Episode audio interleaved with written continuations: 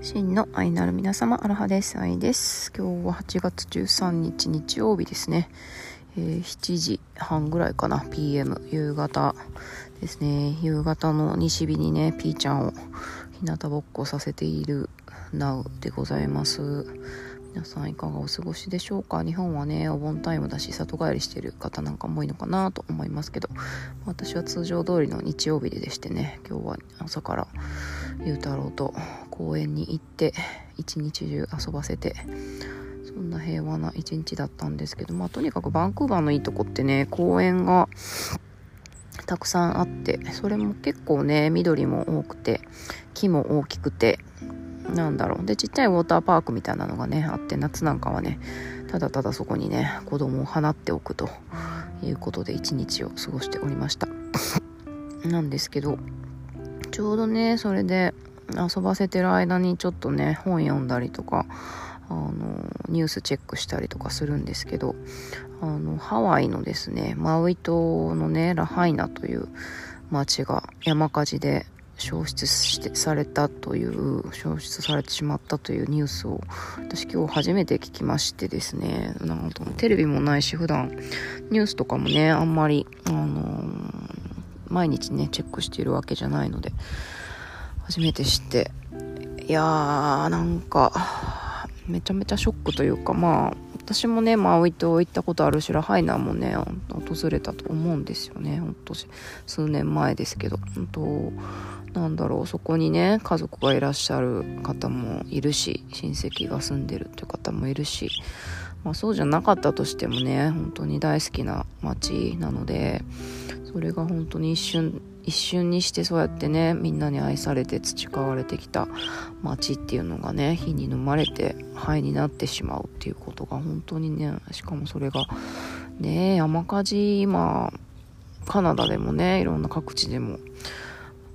起こってますけどうーん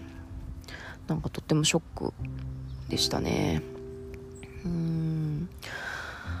本当にね胸を痛めていらっしゃる方たくさんいらっしゃると思うし何よりもねその肉親とかねお知り合い亡くされた方もいらっしゃると思うしそこに住んでる方ね避難された方のことを思うとっていう感じなんですけどまあなんだろうな、まあ、今回特にねハワイっていうね、まあ、たくさんの人にとってとってもスペシャルな土地だったっていうことでニュースのショッキング度もあると思うんですけどでもまあカナダでもねアメリカでも山火事って本当に毎年どんどん広がっているし、うん、そうじゃなくても、まあ、山火事じゃなくてもねあの地球上ではいろんな天災とか起こっているわけで天災じゃなかったとしてもやっぱ人為的なねいろんななんだろうな悲しい出来事とか戦争ももちろんだけど本当にいろんなことが地球で起こっているわけで私たちの知ってるところのみならず知らないところでもいろんなことが起こっているわけでうんなんか本当になんかね胸が痛いなと思うんですよね。そこを想像想像するとというかそういうニュース聞くたびに胸が痛いし。でそでそういう胸が痛いなんだろう胸が痛むと同時にニュースにさえならない悲しいことニュースにさえならないっていうかなんか本当にいろんなこと起きてますよね。がいっぱい起きてるんだなっていうことにも同時になんかね胸を痛める。で胸を痛めるしかない祈るしかないっていう自分の何て言うのかな小ささというかになんてねあのさらに胸が痛まるっていうね。そんなうんそんな連鎖に陥っていますうんまあでも祈りはね武力じゃないと思うしここであのなんというか共に悲しむ共にあるっていうことは決して無駄じゃないとは思うんですよねでもって私は私の日常の中で何ができるかっていう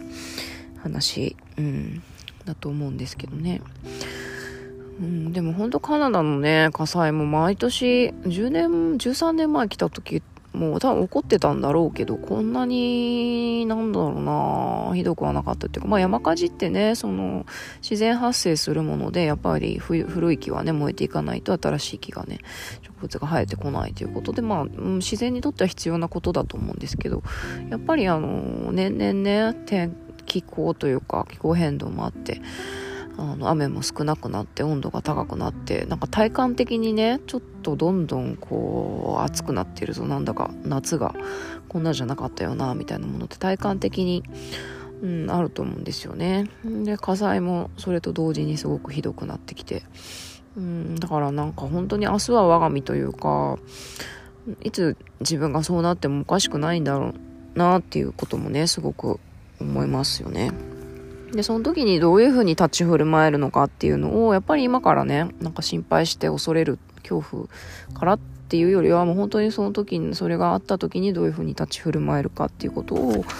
今から作っとくしかないし、まあもちろんそのコミュニティっていうかね、助け合える絆とかコミュニティっていうものを、あの、作っておくっていうことだし、準備しておくっていうことだし、うーん、なんですよね。本当に何がね、できるんでしょうかという話 なんですよね。もうでもだからこそなんかね、こう、そういう意味でもなんか自分の幸せのことだけね、もちろん、あの自分の幸せのことだけ考えてる場合じゃもちろんないし、で自分をね、私はちっぽけな存在だとかね、私なんて、みたいなね、どうせみたいな。で、自分を見くびってるね、場合じゃないよっていう、そういう話なんですよね。うん、だからこそ本当に自分を全部発揮するしかないっていう。何が起こっても大丈夫って言えるように自分を全部発揮するしかない。今日、今、この瞬間から。っていうことなんですよね。で、それってなんか、あの、よく言われる、なんだろう。うーんと、まあ、スピ系でよくあると思うんですけど、ありがちだと思うんですけど、なんか愛だけにフォーカスするんだ、みたいな。いいことし、いいことだけにフォーカスする、みたいな。で、悪いことは見ない。で、ニュースもつけない。まあ、ニュースもつけない、テレビを見ないっていうのはね、まあ、自分で情報取捨、取、取、取、言えない、取捨選択するっていうのはいいと思うんですけど、なんかこう、何が起きているかっていうことをシャットアウトして、それを見ないようにして、で、いいこと愛だけにフォーカスするっていう風にこう、いいことしか考えない。そうすれば、あの、悪いこと、自分の周りには悪いことは起きない。みたいな、なんかそういうちょっと偏ったスピリチュアルみたいなのってちょっとね、結構ありがちだと思うんですけど、で、私もそこに陥りがちだった時期もあったんですけど、でそれってやっぱりなんかちょっとね、本当にそれでいいのかなっていう、まあいい、それでいい人はいいと思うんですけど それは、まあそれは、それでいい人はいいと思うんですけど、私自身はやっぱりちょっと、うーん、そうはいられないなって思うんですよね。やっぱり周りで本当にそういう最前線でね、活動していらっしゃる方もいるし、いろんなね、社会各地でいらっしゃるし、で、そういう人たちの話とか、そこで起きていることっていうことに耳を傾ける、知っておくっていうことも非常に大事で、で、それに対して私が直接ね、そこの現場に行って助けるとか、こう戦争を止めるとかね、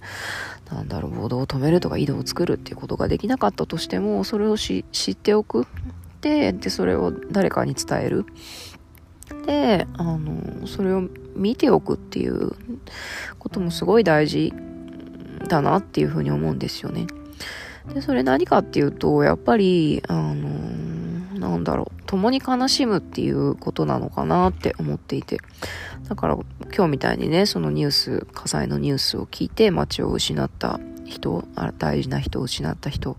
のニュースを聞いて、本当にもう胸が痛むし、もうできれば聞きたくないわけですよ、そういう悲しいことっていうのは。普通にね、子供が平和に公園で遊んでよかったな、ちょっと最近暑いけど、みたいな。それで一日済ませられたとしたらそれでいいわけで。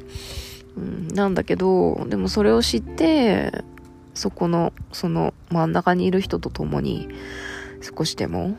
うん、共に悲しむっていう、そして祈るっていうその人たちが、その町がもう一回命をね、あの、吹き返せるように祈る、祈る。で、できることをするっていう、うん、それだけしかできないし、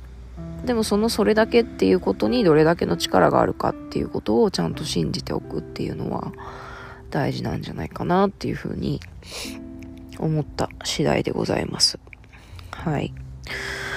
うん、そうなんですよね。まあ、この間のホロス宇宙塾のね、8月 ?7 月のホロス宇宙塾か。で、泰造曼荼羅のお話で、観音院のお話、前のエピソードでもしたと思うんですけど、で、観音様っていうのは、まあ、慈悲中の慈悲のね、エリアっていうか、まあ、そういう力があって、で、何かっていうと、本当に世界の音を聞く。で、世界を見る。まあ、観音だから、音を見るっていう風に書くんですけどだから本当にそのこの世界で起きていることを全て悲しい苦しいこともう怒りに狂っている人、うん、であのもう誰かを殺したいって思って思っちゃってる人。でも本当に殺してしまったっていう人もいるかもしれないしその逆もいるかもしれない。傷つ傷つけられた人傷つける人傷つけられた人。まあ大中小いろいろあるけれども全てがね全てのことにあの全ての世界で起きていることに耳を傾ける。で共に悲しむ。そうそれがその観音様の役割。うんだっていうようなお話を聞いていて。うんだから悲しむ共に悲しむことしかできないって思っていたんですけどその共に悲しむっていうことの意味とかそこから何が立ち上っていくのか何が何を立ち上らせていけるのかっていうのは本当にうーん何て言うのかな。私たちが思っているよりも実はあの深くて大きい何かそれこそ慈悲のようなもの愛と呼ばれるものっていうものがそこに隠されているのかなっていうふうに思うわけです。うーん。ねいろんなことありますけどうん。頑張っていきましょう、まあ、頑張って生きるしかないですよね本当に。まあ、なんだろう、ファクトフルネスっていうね、本の話もしましたけど、やっぱりまあ昔からいろんなことがあるわけですよね。1000年、2000年、2000年、3000年、数億年と人類ね、いろんな時期を経てきて、いろんなことが起きてきたと。で今ってネットでこうやって海の向こうのね、話とかも、あの、見れるわけで。で、そうじゃなかった時代っていうのは、ただただ自分のね、あの、耳それこそ自分の 耳に入ってくるあのエリアの情報しかなかったわけで。うん、だから、まあ、うん、この星の上で何が起きているかっていうことをキャッチできるようになった。からこそ、その、なんだろう、余計にね、多くの、あの、悲しいこととか、うん、憤りを感じるようなことっていうのもキャッチできるようになった。まあもちろんその逆もそうですけどね。でもまあ往々にしてハッピーな情報とかね、平和だよっていう ニュースって別にニュースにならないわけで、ニュー、ニューじゃないからね。うん、だから、なんだろう、何が言いたかったんだっけ？そうそう、だからね、だからそうそう、世界でね、起きてることね、もうこの、この世界はもう終わりなんじゃないかとか、もうカナダもね、明日は我が身なんじゃないか、この山火事がね、遠くで起きてると思ってるけど、本当に近くに迫ってね、あの、自分も同じようにね、あの、なんだろう、そういう風になことがね、起きるんじゃないかっていう風な、なんかそういう恐怖に巻き込まれずに、巻き込まれ、恐怖に巻き込まれずに、でも、もしそうなったとしても悔いがないように、あの生きられるように、命をつなげられるように、今日何ができるかっていうことにフォーカスしていく。で、それはやっぱり、それ、あの、起きてることっていう、起きてることとか、起き得ることっていうことに耳を傾けてないと、あの、心を向けていないと、やっぱりできないわけなんですよね、多分。うん、だからもう愛の波動なんだとか、いいことだけにフォーカスするんだって言ってるのは、やっぱり陰陽のね、その陽の部分だけ見てるみたいな。なんだろう、昼間の部分だけ見てるみたいな。やっぱり陰陽もね、陰と陽があるわけで、昼も夜もあるわけで、春夏秋冬あるわけで、その半分しか見てないっていうのはやっぱり成立しないわけですよね。うん、だからなんだろうな。どっちも含んで光も闇もどっちも含んでそれでもってその中道中道というかね中中の道を行くそのバランスを取りながら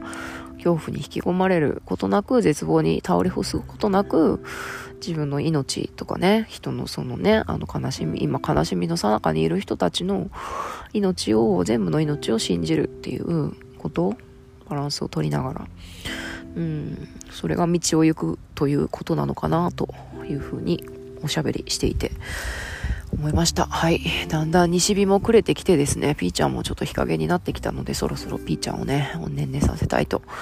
思います。今日はなんかバンクーバーで流星が見え、見えるらしいんだけど、どうなんだろう。ちょっと